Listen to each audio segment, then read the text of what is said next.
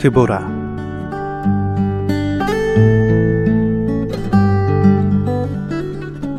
사사기 4장 6절. 드보라가 보내어 아비노함의 아들 바락을 납달리 게데스에서 불러다가 그에게 이르되 이스라엘 하나님 여호와께서 이같이 명하지 아니하셨느냐? 이르시기를 너는 납달리 자손과 스불론 자손 1만 명을 거느리고 다볼 산으로 가라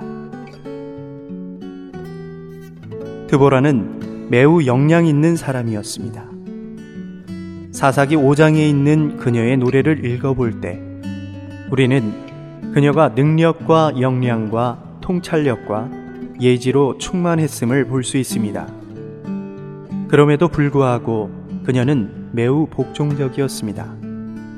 하나님은 그녀를 인도자로 세우셨지만 그녀는 합당한 순서를 지켜서 바락을 자신의 덮개로 취했습니다.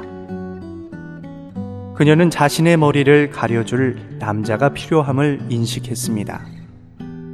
사실상 바락은 거의 아무것도 아니었지만 드보라는 그를 자기의 머리를 가리는 수건으로 취했습니다.